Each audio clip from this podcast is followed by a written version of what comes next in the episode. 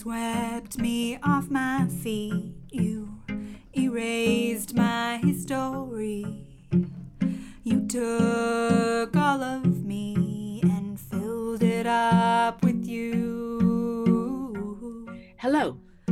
This is Let's Talk About It, Conversations with Survivors of Domestic Abuse. And I am Patricia McLean, founder and president of Finding Our Voices, the Maine-based nonprofit group Breaking the Silence all over Maine. Today's guest is Hannah. You pretty much feel like an alien, you know, you feel like it's just happening to you, and it couldn't possibly be happening to the lady next door because they they look a certain way, they look like they have their act together, you know. My ex came from a very stand-up family. His grandfather was the chief of police in our town for a long time, and I don't, I didn't think anybody would have believed me if I made those claims, you know. So if we could go back to the beginning, how old were you when you met him? Uh, we have known each other. We had known each other our whole lives, pretty much. Our parents went to high school together, and we went to grade school together. We were friends in high school. How old were you and how old was he? Uh, so we were, I was thirty when I started dating him. What was he like as an adult? He had a steady job. He was um, working the night shift, just stocking trucks and stuff. So he didn't have a whole lot going on. He was sober, which he had said he had had trouble with in the past, substance abuse. Um, but to my knowledge, he was sober, and that was kind of like his new pathway that he was on, more adultish, sober pathway. I mean, he was very charming um, and knew how to like shower me with compliments and stuff. And for a long time, I, I didn't reciprocate. I was not really interested in being anything more than his friend. Like um, what kind of compliments would he give you? Um, well, it would be these sort of sideways comments like, uh, you, you, you know how to love me like nobody else can. You understand me in ways that other people don't, or I don't know what I would do without you. But then it turned into slowly, I'll die without you. I'll actually try to commit suicide if you try to leave me, so don't try. When you started to be romantic, did you think that he was a good boyfriend material?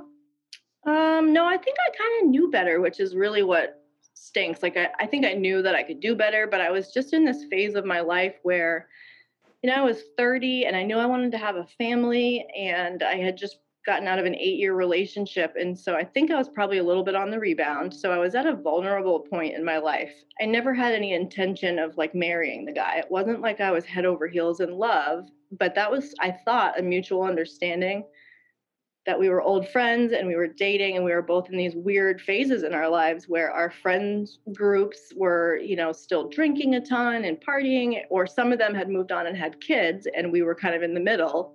Maybe we weren't right for each other, but we were just keeping each other company. Um, That's how you saw it. Yeah. And I think he, it didn't matter if it was me or another female, whoever was going to come into his life at that point, he was going to figure out how to keep them there. By the way, what was his reputation in high school? He was kind of a bad guy in high school, part of the, the, the weightlifter crew that would, you know, they would get in fistfights a lot and, and stuff like that. He wasn't like a stellar student or anything. So, um, were you, were you a good student? I was, yeah, I was top of my class. Um, so in high school, it would have been like not, you know, I, I, I actually dated his cousin in high school who was the complete polar opposite of him when we were like fifteen. Um, you never would have gotten together with him in high school? Nope. Nope. I knew better. And, and so when we, when we came, when our paths crossed, when we were thirty, I just, I guess, made the assumption that he had evolved and grown as I had in fifteen plus years, you know. I've racked my brain trying to think what started that first big argument. And it, it could have been something so, so minor and silly. I, I don't even know what, you know, there was no telling that would, what would set him off. He used to use the word a lot. Like two months in when we would argue, that would come out of his mouth. And that let me know that he was on another level. I've never had anybody use that language towards me in my life. So what basically what happened was we were driving, um, driving along. I was driving and I was going about sixty miles an hour, and he kept saying it really quietly under his breath, just like whispering it. He was taking a sip from a drink from like Wendy's or something. You know, he was had it to his mouth, and he had said it about fifteen times, and I was getting really really at the end of my rope, and I just reached my hand over, and I meant to like hit his arm, but I, I tapped the bottom of the cup by accident, and it spilled on him. He grabbed me by the hair and slammed my head off the window of the car as I was driving down the road. So we were like a couple miles from home, and I pulled over because I was so frazzled. And um, some someone actually pulled over in a truck and said, "Hey, are you okay?" It was the middle of the winter. It was snowing out, and they I think they thought I had like a flat tire or something. And he was, you know, yeah, yeah, we're fine. You know, we're we're good. And so I didn't even really have a chance to say anything. And he lived out in the country. So when we got to his house, I pulled in and he went to get out of the car and I was going to leave.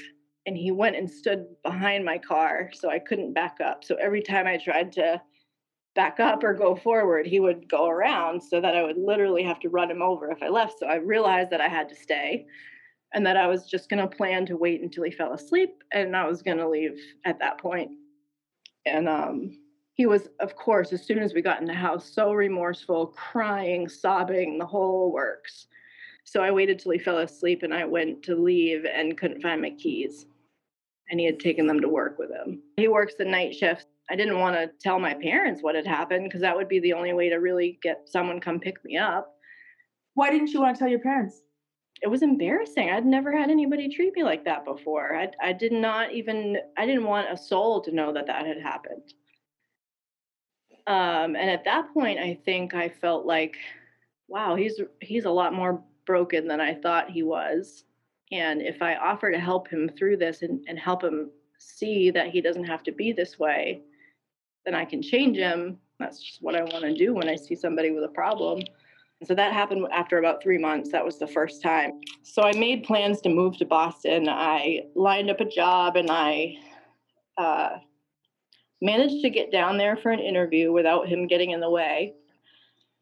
Um, and I got the job and I hadn't told him. I was just trying to figure out how to get out safely without him following me or finding me, and found out that I was three weeks pregnant about a week before I was gonna leave. And at that point, when, you know, we were sleeping together, it wasn't like forced, it wasn't rape or anything, but it was just something I was doing to keep him on, to not upset him. How did he feel when you told him you were pregnant? He must have been happy about that. He was over the moon and yes, you know, so excited and we're going to do this together. And I, I, it was the hardest like acting gig I've ever had to try to fake that I was also happy and excited, because it was kind of like a death sentence, you know. It was a commitment to life to have to be involved with this guy. On one hand, were you kind of excited about having a baby? Yeah, I've always been. I've always, I was the kind of kid who would, like, I would put a, a crib out by the sidewalk when I was in kindergarten and put a sign that said free babysitting. I loved babies from the time I was a baby. And I went to school for, yeah, I got a bachelor's degree in child development and disability studies uh, and family relations. And so I, I really, yeah, I was excited to have a kid eventually in my life, and I was thirty, so I was, you know, kind of ready. Um, so I guess I just figured if it didn't work out, I'd be fine on my own. I have supportive parents, and and I knew that I could handle it if he ultimately took off, and I and deep down, I knew that that was what I wanted to have happen. And I also thought that I was protected for that nine months. There was no way that a person could put a hand on a pregnant female. So.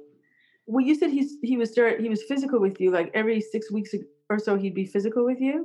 And tell me about one of the, one such incident. One night he had come home from work after working the night shift, and I was getting up, getting ready to go to my day shift. So that's really how I managed it, was that we were working opposite shifts. And so I was only home with him for a couple hours in the morning and a couple hours at night, like an hour overlap around dinner time.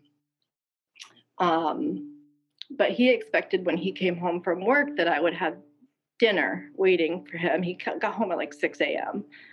So I'm working a day job, but I was always up trying to like make sure there was something for him to eat when he came home. Yeah, it was outrageous. Um, but it was easier to make sure that there was something to eat than it was to have him be explosive. So over time, I just started doing those things as a way of staying safe. You know, it was like a just managing his mood became a full-time job.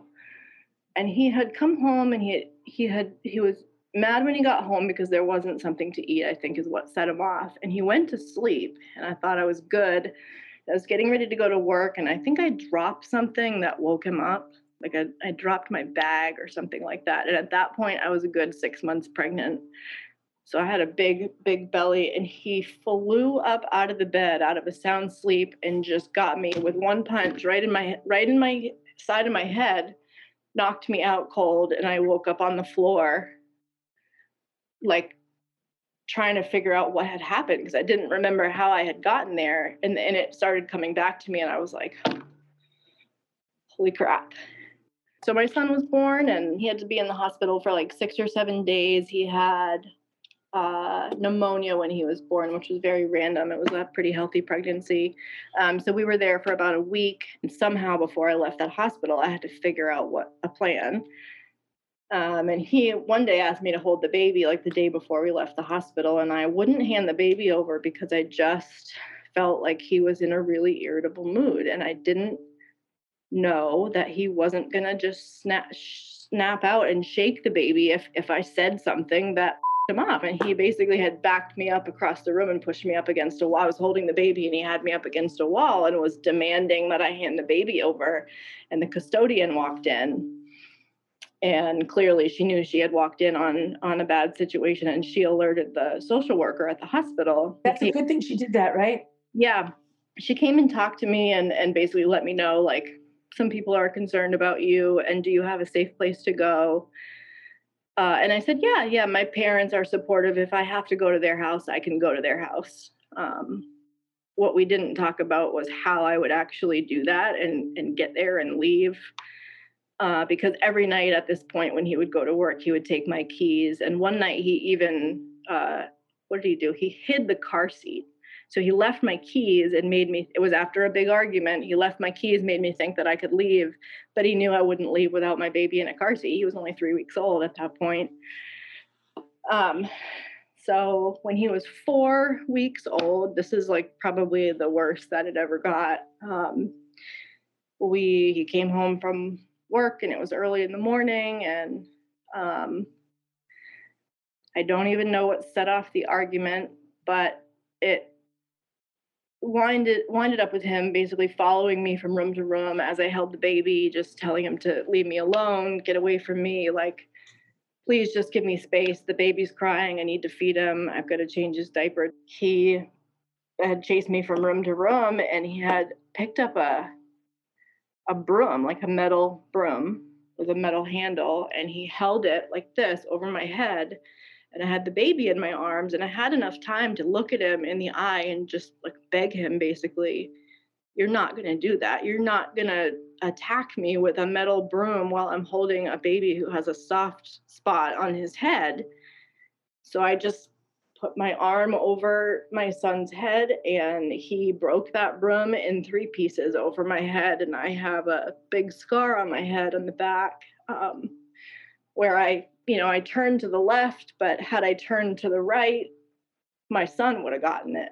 And so that, that let me know that not only was he not afraid to, if I was seriously injured, that he wasn't even afraid about hurting his own four-week-old baby. So Um, I scrambled around trying to find my cell phone to call the police, and he knew that's what I was doing. And he, there were like cereal bowls flying at my head. And um, at that point, he had never tried to strangle me before. And um, it it ended with me. I had to put my son down in his little monkey seat, his little baby rocker, because I was afraid that if I didn't put him down, he would get hurt. And he started choking me, and I started basically saying goodbye to my son because I thought that was it. And I said to him, you know, you're going to kill me. I can't, I can't breathe. I can't, I, things are going black. I'm seeing stars. And he said, that's the point. But then that's, he was, that's oh. attempted murder right there. Yeah. That's yeah. attempted murder. It was really scary, yeah. Uh, I mean, I just hope he was charged with attempted murder. We'll hear that, but I just hope he was. Yeah, he...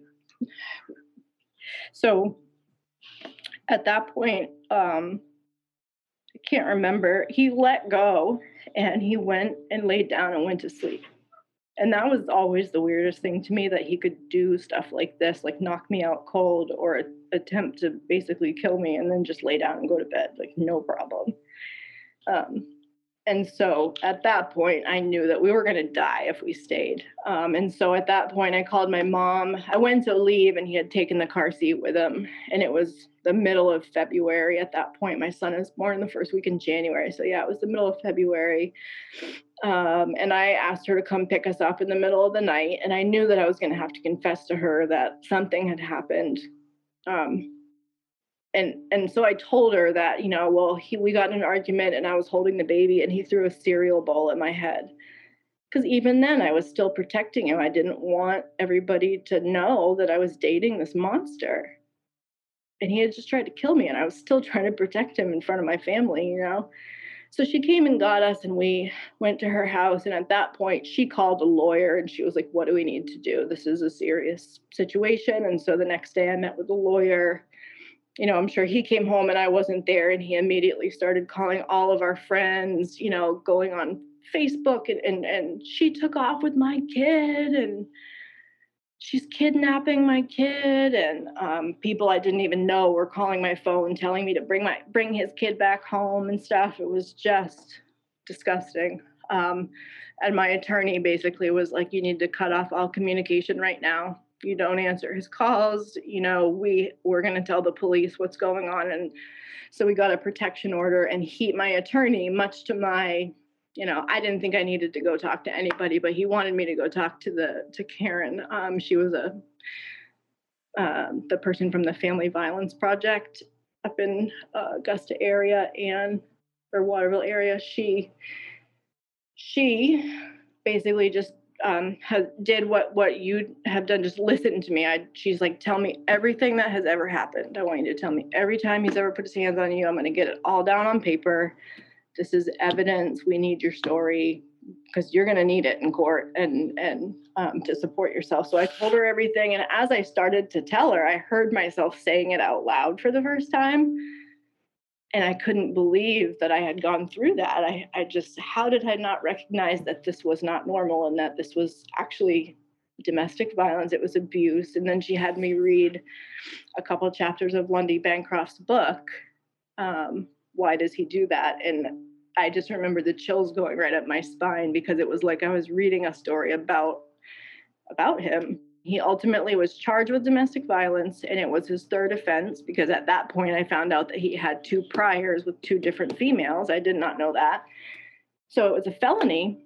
Did he serve any jail time for the, either of those times? I think he had gone in like overnight. One of them was in Florida and the other one was up here in, in New England. And, and and were there photos of your the strength of your neck? Did were there photos of your injuries? I took a photo and gave it to my attorney, but there was never a charge for strangulation. And I only learned down the line that there was a separate charge that they could have charged him with strangulation. Did you tell the police that, that, that he cut off your air supply?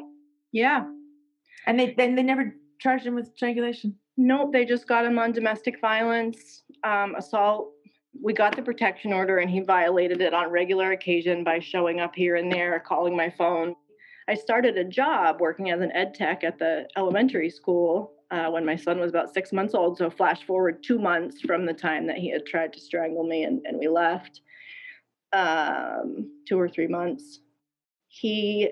I went in to drop my son off for his first day of daycare, and it was my first day of work, and the daycare was attached to the elementary school. So I dropped him off. I went back out to my car, and I heard an, I got in my car to move it to the other end of the parking lot, and I heard a knock on the window, and he had his hood drawn over his face so that only his eyes were showing, and he jumped in the car before I had time to lock it, and he was demanding a hug. And the school resource officer came and said, listen, I know that you don't want to hear this, but we need to call this in. We're going to go hunt him down. And I was like begging the resource officer to just leave him alone because it's just going to make him mad. And unless you can guarantee that he's going to get locked up for a long time, this is just going to make things work worse for us.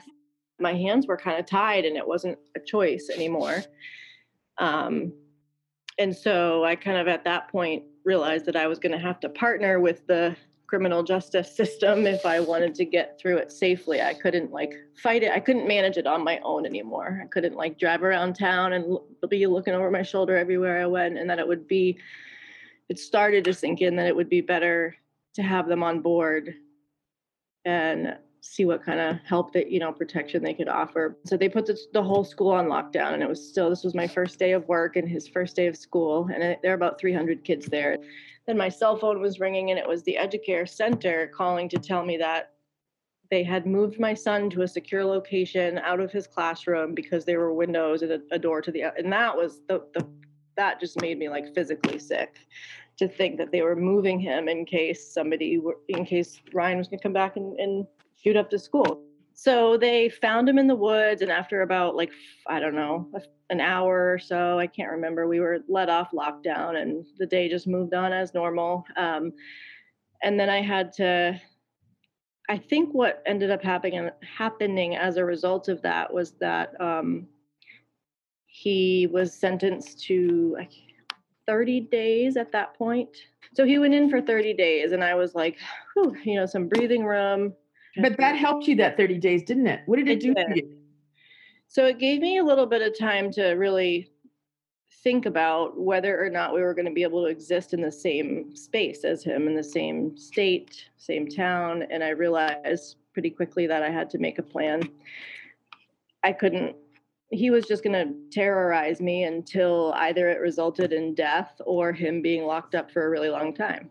And our justice system wasn't locking him up for a really long time. They were doing, first it was twenty-four hours, then it was forty-eight hours, then it was, now it's thirty days, but he's got a school on lockdown, and he's tried to strangle me numerous times. And this is, this is the slap on the hand. And he had to do the batterer's intervention again, which, um, you know, I could go on about that and how ineffective and actually emboldening that is for, for a lot of abusers. He just learned how to, you know, how to act the role of a rehabbed abuser, you know, and he learned how to blame it on his substance abuse, apparently, which which was all of a sudden a new issue, that every time he had laid his hands on me, he had been stone cold sober. I remember going to court, um, and it this was while he was in jail for his thirty-day, for the P F A violation. He filed a, a a motion to bring me back to court for parental rights, to seek visitation for the baby who, whom there was a P F A in place for, because the P F A was for me and on behalf of my son. He didn't win that, did he? Yeah, they, they gave him monthly uh, super, supervised visitation at a center in Waterville. They made the point that parental rights are not tied to domestic violence in any way unless there's a serious threat. And I was like, well, he broke a broom, a metal broom over my head and broke a cereal bowl over my head while I had my four-week-old in my arms. That, that's just one of the many times that he's jeopardized my son's life. What did they say about that? He admitted to it in jail because I read my... I had submitted my statement and my story in order to get the P F A, and they asked him, is is everything in this statement true, and and did these events happen? And he said, yeah.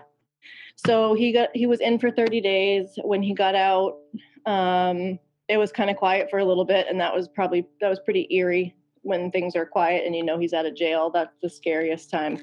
We finally got a chance to go back and get our stuff, and it was really interesting. My dad started walking up the stairs, and he had Caleb, I mean, Maddox in his arms. Um, and every time my dad started walking up the stairs to the apartment, my son would freak out and cry, scream. It was something about going back to that place. And he was only, at this point, he was like three months old or something. We lived in China at the end of a dead end road that's about four miles long. I was changing my baby on the diaper table, and I got a call from his dad, and it said, listen, Ryan uh, was in a rehab program. He got released, and he immediately tried to, he tried to contact me a billion times, and I didn't answer the phone, which led him to text messages saying he was going to kill himself, because that was always his backup thing. Like if I did, it was always a suicide move was the last card he would draw. So this time he had gone as far as swallowing a bottle of pills, putting himself in the E R. And his dad said, so yeah, he got out of rehab, he swallowed a bottle of pills, somebody somehow got him to the hospital, and the hospital had to release him when he was done. So he's out, and we have every reason to believe that he's heading to your house. You are listening to the W E R U radio program, Let's Talk About It. And I am Patricia McLean, founder and president of the Maine-based nonprofit group, Finding Our Voices, which can be found online at finding our voices dot net. Now let's return to my conversation with Hannah. I think the phone just dropped right out of my hands. I was in the middle of changing Caleb, uh, Maddox's diaper, and I picked him up without a diaper on and ran to the front door to lock it, and he was standing right there, and he had one foot in the door.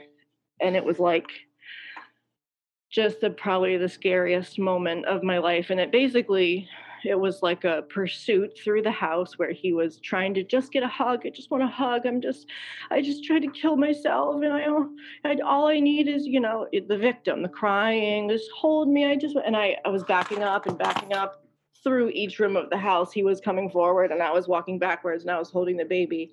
Then he started getting that I wouldn't give him a hug. He grabbed my cell phone out of my back pocket. He, he was flipping over chairs to get to me faster. He flipped over the pack and play. And so we were running through the house at this point, and I ran into the home office, which is the only place I knew that had a landline, because he had grabbed my cell phone. And he got me right as I grabbed the landline. He grabbed my wrist and he was like, "You're not doing what I think you're going to do." And I was like, no, no, uh, I was caught red-handed, you know, calling the cops on your abuser is like, that's what will get you killed. Mm-hmm. And at that point, I thought that we were pretty much done. He, he kind of like turned his body a little bit and he reached out his arms to hold Maddox. And I just flew past him and slammed the door and locked it. Then I got us in the bathroom and we were locked in the bathroom. And so we were safe for a minute, you know, for, for then. And he started banging on the doors. You... You, you said you weren't good. You said there was no lock on that door. And he was banging so hard that all the pictures had fallen down off the, there off the walls. And did you have your phone? Shattered. Did you have your phone? No. So I'm stuck in the bathroom without a phone. And, and I had, at least I had the baby with me, but I didn't know what I was going to do. And after like an hour and a half, and I'm in there just singing lullabies to, to Maddox, trying to get him to not cry. And I'm nursing him nonstop, just doing anything to like, you know, as if he started crying, I knew it would just irritate Ryan more. And so he had stopped banging on the walls and there was glass shattered all around us. Cause he was, he was really, I can't believe that he didn't break the door down, but he wasn't able to get through. And at a certain point, he became quiet and he was like, I'm going, he's like, I'm sorry, I want you to come out. He turned into the remorseful addict, uh, the remorseful victim routine, which is, was so common. It was so predictable for him. He would have these violent outbursts. And then when that didn't work, he would turn into the victim and say he was sorry and ask for a hug. And all he needed was my love. And it would never happen again. And I'd heard it so many times that I was like, whatever, I just... There was no way I was coming out of that bathroom until he was gone. I didn't care if I had to wait him out for three days, but I was never coming out of that bathroom. And he said, I'm going to go, I'm going to go outside and smoke a cigarette. So he said, I put your cell phone on the floor by the door, and I could hear him walk down the hall, and I heard the door open and shut, but I thought it might be a trick. So I waited a little bit longer, and I could really hear, I thought he was outside. So I, and I, just took the chance. It was the only chance I had, really. So I opened the door, grabbed my phone, shut the door, locked it. And he really was outside smoking a cigarette. What he thought he had done, I found out later, I found it in the driveway, it makes emergency phone calls without a SIM card. So he took off in his car, heading to wherever he was going. And they got him on my road, like a mile from my house. And so they charged him with, this was the felony domestic violence charge. This is the third time. Yeah, so it wasn't well, it was a felony because it was the third time. Yeah. yeah. And it was also a violation of the Protection of Abuse Order, no? Right, yeah, and he got charged with that as well. Tell me about what you thought he would get. What kind of sentence do you think he would do for, again, for another another, oh. another episode? I figured he would go away for a year at least. Ultimately, he thought I didn't have my SIM card in there. He could have held me there for as long as he wanted. How about three counts and you're out with domestic violence? Yeah. And I didn't know any of the, the laws or the rules at that time. Um, but I just assumed that by that point, the, the criminal justice system would take care of it. Okay, but tell me the process of the district attorney. Did you tell them that you were going to cooperate? Yeah. Did you think there was going to be a trial? Yeah, I thought at some point I would have a chance to tell tell my story and tell what had happened. Ultimately, at court that day, they had us in separate rooms and they had a person going back and forth between the rooms so that I wouldn't have to be in the same room as him. And it was like, listen, this is what they're proposing six months in or six with six months probation or a year, and he chose the six months. But before they gave him those options, that's when the D A had come, the assistant D A at the time had come to me and said, right as we were going into the courtroom, you know, it's his third offense and it should be a felony, but we would like to proceed with it as a as a misdemeanor. Her her reasoning, I, I don't really know why, but she said, you know, in terms of me, it would probably help me because he would never be able to get a job if he was a felon, which meant I would never get any child support. And I told her I didn't care about that. I, w- I didn't want anything to do with him. I certainly didn't want them hunting him down for money because that would just make him more mad at me. I never would have planned to, you know, seek child support. And she said, okay, well, if he does get charged with a felony, he's going to do some, you know, a longer sentence. And ultimately, you have to decide whether or not that is in your best interest.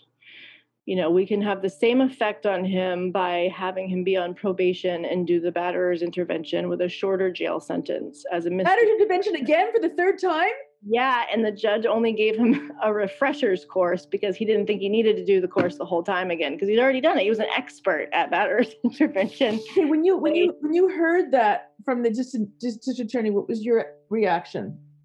Well, when she when she said the part about the child support, I said, that's ridiculous. Like, he needs to be charged with a felony. I just wanted him to go away.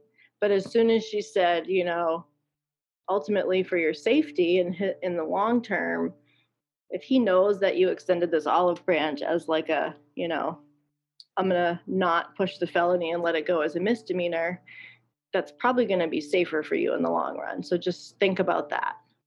And then it was like, okay, your your case is called. And so I didn't even have a second to talk to my attorney about it. And they presented their case, and even my attorney didn't say, he never encouraged me to, to stick with the felony charge. Like, it was almost as if my own attorney was on board with giving him the, the easiest way out. Did you get a chance to speak in court, and did you speak at the sen- for the sentencing? Nope, they never asked me to. I would hope that the judge at that point would have said to the assistant district attorney, why are we putting this through as a misdemeanor?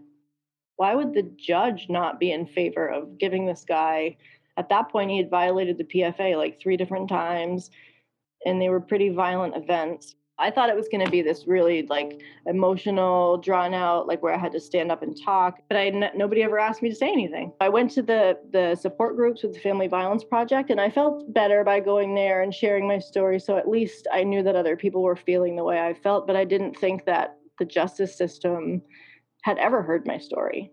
You know, it wasn't like I ever had had a chance to tell anybody what happened. And there were three times when this guy came up in front of the justice system, and you never had a chance to have your voice heard in any of those three times. Nope. It was always through my attorney. It was like, tell my attorney what happened, and then he would speak on my behalf. And not, and he wouldn't, it wasn't even about what had happened. He would just state what we were seeking for a, an agreement or a punishment or whatever. It was and never so, like saying what so happened. When Finding Our Voices was invited by Megan Maloney to present to the district attorneys and the victim advocates at their, I guess it was their annual conference, you feel that that was the first time that you... Yeah. I mean, that was the first time that I felt like anybody who had the, has the ability and the is high enough up in the justice system to actually affect any change had heard my story. Because you can tell your support group all you want. You can tell the Family Violence Project all you want, but it's not actually going to change anything for anybody else. This was the first time that I felt like the, the people who needed to hear the message heard the message. Hannah, don't you think that that's part of the problem with domestic violence in Maine? And that's part of why half of all friggin' homicides year after year are, are domestic abuse, because yeah. the victims are never, are not heard. They don't know, nobody in power hears our story. Right. It's outrageous.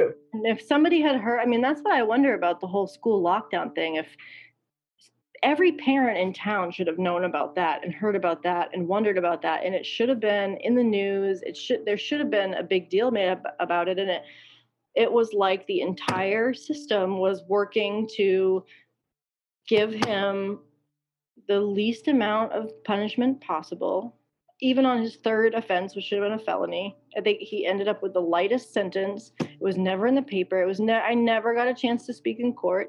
And don't you think that also serves to make you question, well, was it that bad after all? Is it really serious? Is Or did I, was it really partly my fault? Yeah. Um, and he, and so the whole time that he was in uh, jail, he would try to file court motions to bring me back to court for, for access to his son. So after he got out, after he did rehab, visitation officially started once a month. And at that point, I knew that we were going to be leaving. I just hadn't figured out where we were going to go. Wait, I, I have to stop you here. Yeah. I feel like I'm going to throw up. Mm-hmm. Why did this individual get visitation? I have no, I I thought that I was, I thought we were protected from that because we had a P F A in place on behalf of my son because he could have died on a couple occasions, a couple of occasions.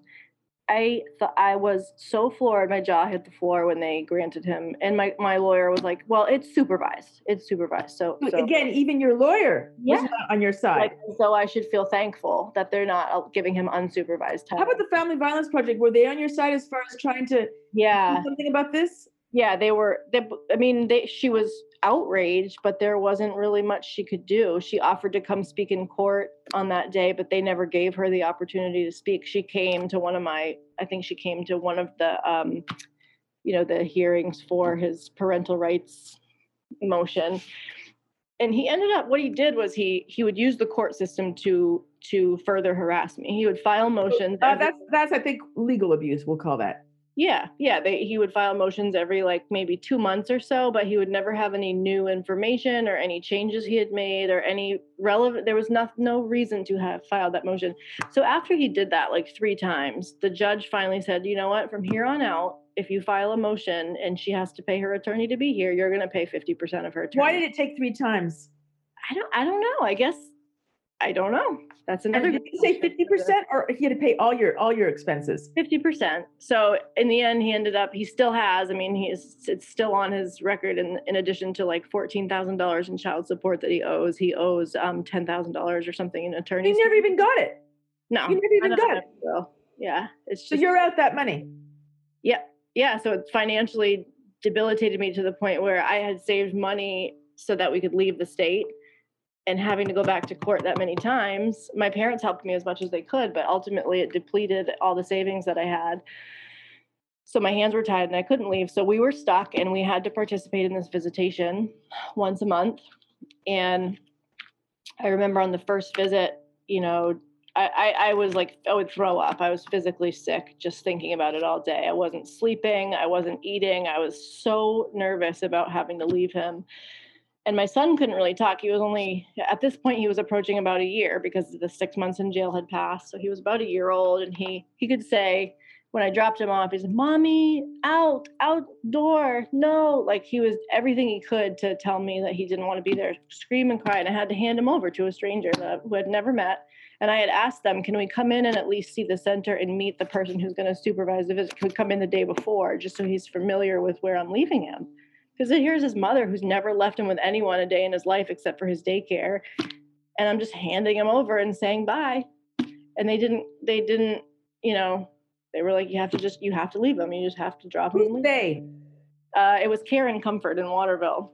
They had a different worker supervising each visit. So we did four total before we got to the point where we were able to leave the state. Every time I would pick him up, it was, he would be soaked in tears and just, oh my God, all over his face. Like, shaking, convulsing because he was so scared. And and because Ryan, he would hold him against his will. And he posted pictures on Facebook one day of him holding him in a rocking chair. And my son had his arms up like this and he was trying to like slink out, you know, slide out of his grip. You left the state. Yeah. So, well, on, this is one last important detail about the visits. The last visit was supervised by somebody who we had gone to high school with, whom he had dated in high school. So I, when I found that out, I called my attorney and I said, this is, you know, her notes are not going to reflect what actually happens in that visit. They're not going to be objective. And that's not fair. I said, I'm not doing these visits anymore. He said, if you don't do these visits, Hannah, you are going to be held in contempt of court. He, you have to do these visits. He said, then we need to find a different center. And he said, okay, we'll file a motion to do that, but it's going to take probably a month or two to even get into the court system. That meant like a couple more times. And I just wouldn't do it. I I drew the line. Um, and all through this time, uh, my ex-boyfriend and I, like when Ryan and I had first met, it was when my ex-boyfriend and I had broken up. We dated for eight or so years. Um, and we went our separate ways, but it was a mutual breakup. We had always remained friends. We dated other people. And I think we both knew at some point it would be great to end up together again. So he had moved to Boston and I had moved back up to Maine. We were both in North Carolina when we met. Uh, so we had always remained in touch, and he had come up a couple of times on the weekend to meet Maddox because we were like best friends. His sister owned a house and she had an apartment for rent upstairs, and we we took that, and so we moved down. What what, what city is this? Uh, this was in Saugus, so it's just north of Boston. Okay. Um, I got a really good job and everything was great because we got out without, you know, the day I left town, you ha- I had to provide notification thirty days to the non-custodial parent that I was leaving town. And I remember having to bring that up with the court system about how, how much that would jeopardize our safety for those thirty days. So we had to file a motion to get that waived, and they did waive it. Um, and they allowed me to notify him in writing that we were permanently leaving the state, and that they allowed the letter to be delivered after I had left, the day that I left. They didn't tell them where you were, though. No, no. Um, and all my address and everything has been redacted in the court system. They're pretty good about that. But um, so I was at least happy that they did that. They recognized that there would be some danger. My attorney facilitated all that. But the kicker is that about maybe two months later, guess who moved to Massachusetts, twenty miles away from where we were living? Are you kidding me? I'm not even kidding you. And did you get in touch with the Massachusetts court system or legal system? I tried to figure out what I needed to do to get a protection order in Massachusetts. Could, could you imagine, just because you're so familiar with the court, the way it worked, during COVID, with the, the way the delays were wow. when you were in it, how many more delays there would be and what that would mean for you, for, for someone felt, in your position? Yeah, I have not been able to stop thinking about that. Anything else that you feel is important uh, to, to to have in this radio episode that we haven't touched on?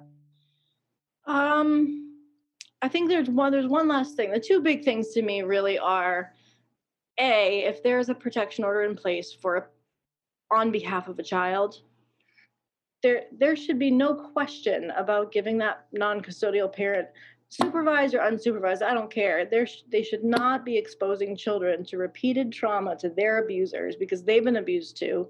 Their lives have been jeopardized, let alone what it does to the, to me, to the, the parent who, who has to go drop them off. And it's just, it's not healthy. It's, if that's their end goal, is to keep a healthy relationship with both parents, regardless of whether the parents are getting along, that is not in the best interest of the child and the parent and the non-custodial parent's relationship. Right? It can wait six months. It can wait a year until the non-custodial parent is in a better place or whatever, but it doesn't need to happen the day they get out of jail. And it was like they prioritized that. They were going to fast track his visitation so he could have access to his son, even with a protection order in place. So that's the first thing. The second thing is that I was never told this in court by my attorney or anybody else, that because my son was on, he was on main care and he was receiving child care subsidy, because I was a single parent and um, couldn't I couldn't take a job if I didn't have help with daycare. So because of that, the state had some money invested in, in this. So they, whether I gave my permission or not, they were going to seek child support for their reimbursement purposes. And once they were once they were paid back the, you know, whatever two thousand dollars in child care subsidy that that they had paid out so far, they would start sending payments my way. So the state was going to collect their money first, and then payments would start coming to me. And I said till I was blue in the face that I didn't want a penny of his money. I did not want to file child support, a motion to collect child support. I was pretty much forced to go through that process anyway. They said, if you don't do it, the state's going to do it through the support enforcement office. And um, so either way, they're going to go after it. go after the support. And I just figured he'll never have a job. He'll never willingly pay it anyway. They're going to have to garnish his wages. And I just won't take it. I'll, I'll write a check and I'll send it right back to his father. Why, you know? Why were you so adamant about not, not taking it? I just knew that it would, would forever tie me to him. Even though we have a child together, I thought maybe there was a chance he would move on after all of this and leave us alone, but not if he has to pay every week. No way. That would keep us current in his mind every time he looked at that pay stub. And so we've tried to seek termination of parental rights. Rob would like to adopt my son. He's been financially supporting him, and he is who he knows as dad for the last seven years. Since he was old enough to talk, that has been his father. Uh, and we were told that we would have to ask Ryan's permission for Rob to adopt him, as we would also if we wanted to change his last name. And so we did ask. We brought him to court and we asked, and we were told no. There's a um, abandonment law in Maine, or or some type of clause that says if you go, if a non-custodial parent goes five years with no contact with a child, it's technically parental abandonment, and that rights will be terminated against their will, or can be. And so we waited, and five years, and then we waited. We waited an extra year just to be on the safe side, and we brought it back to court again and tried to get the automatic termination against his will. And they said, "Oh no, he's been paying child support. Um, he made he made like two payments that year, so him making one child support payment stopped the five-year clock and restarted it. A child support payment counts as contact." So he has not seen my son for seven years, and we now have to wait another five years before we even seek the possibility from the courts of terminating his rights against his will, because the state pursued that child support and they're garnishing his wages. You have been listening to my conversation with Hannah. If you have a question or comment for me, Patricia McLean, or my guest, Hannah, please email me at hello at finding our voices dot net. And you can learn more about our group, which is Breaking the Silence of Domestic Abuse, community by community, all over Maine, by visiting our website, finding our voices dot net. In October, fifty artists created and donated art in solidarity with survivors for a Finding Our Voices downtown Rockland window art exhibit, opening everyone's eyes, minds, and hearts to the domestic abuse all around us. I invited three poets to participate: Dave Morrison, Elizabeth Tibbetts, and Kristen Lindquist. And their poems, written out by calligraphers, were to me a highlight of the exhibit.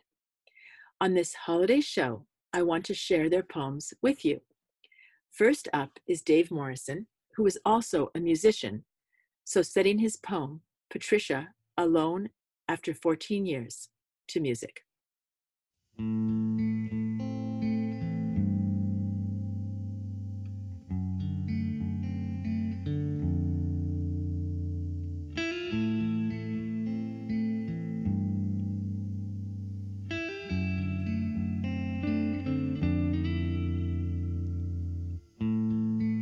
The little one is just plain scared. Her smallness dismays her in the face of big changes. I just want to tell her little sugar lies until her new life isn't so new anymore.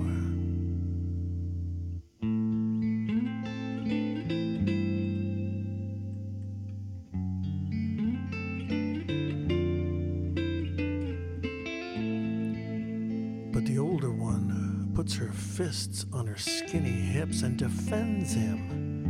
And I feel so shocked and scared that I want to tell her every dull, numbing truth, like pounding in a long nail, an act that may or may not be forgivable.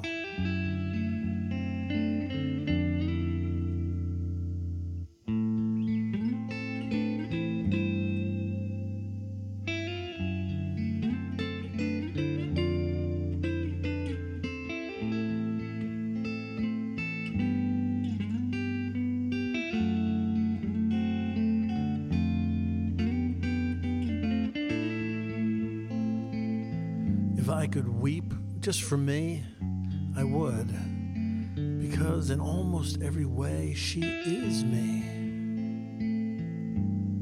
But when she's angry, she is so, so him.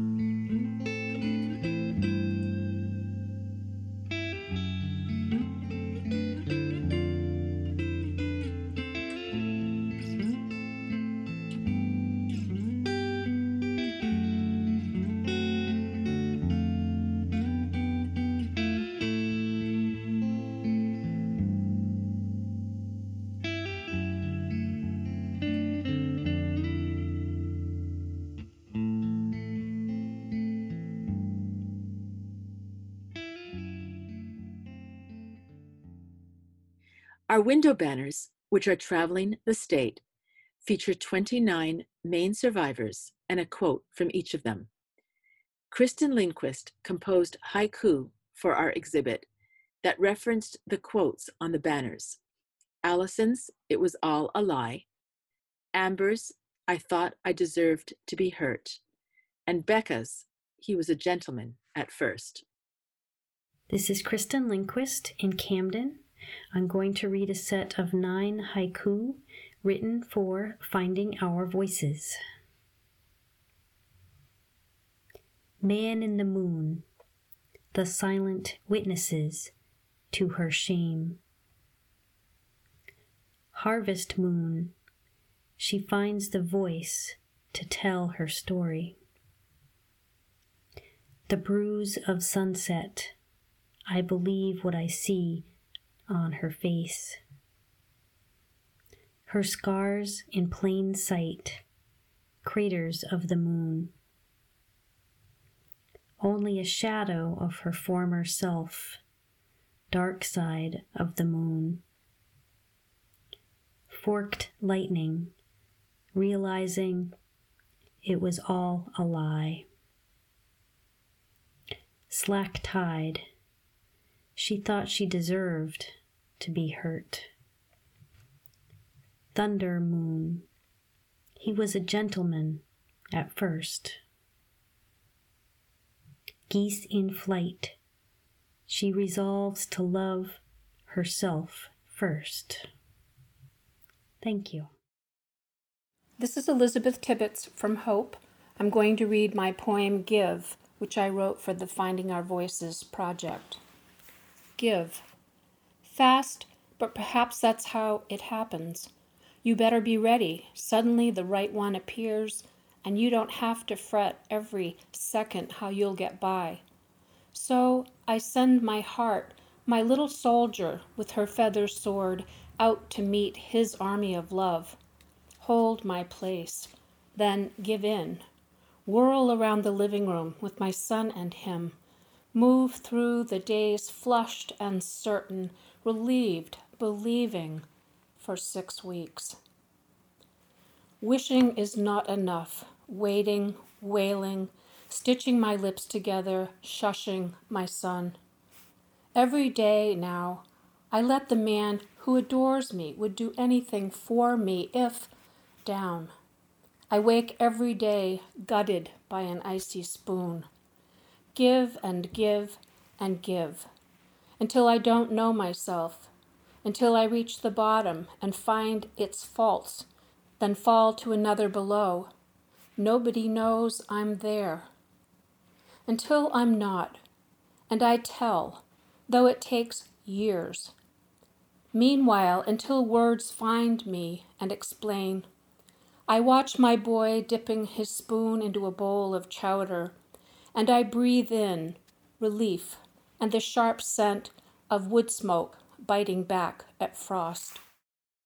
And here is another gift, the new single from the musical duo Roan Yellowthorn. This group features Sean Strack on drums and my daughter Jackie writing the songs and singing. The song is called I'm Enough, and Jackie dedicates it to anyone who is healing from parental domestic violence, narcissistic abuse, and emotional abuse. Am I not pretty enough? Is my heart too broken? I'm enough for me. I'm enough for you. I'm enough.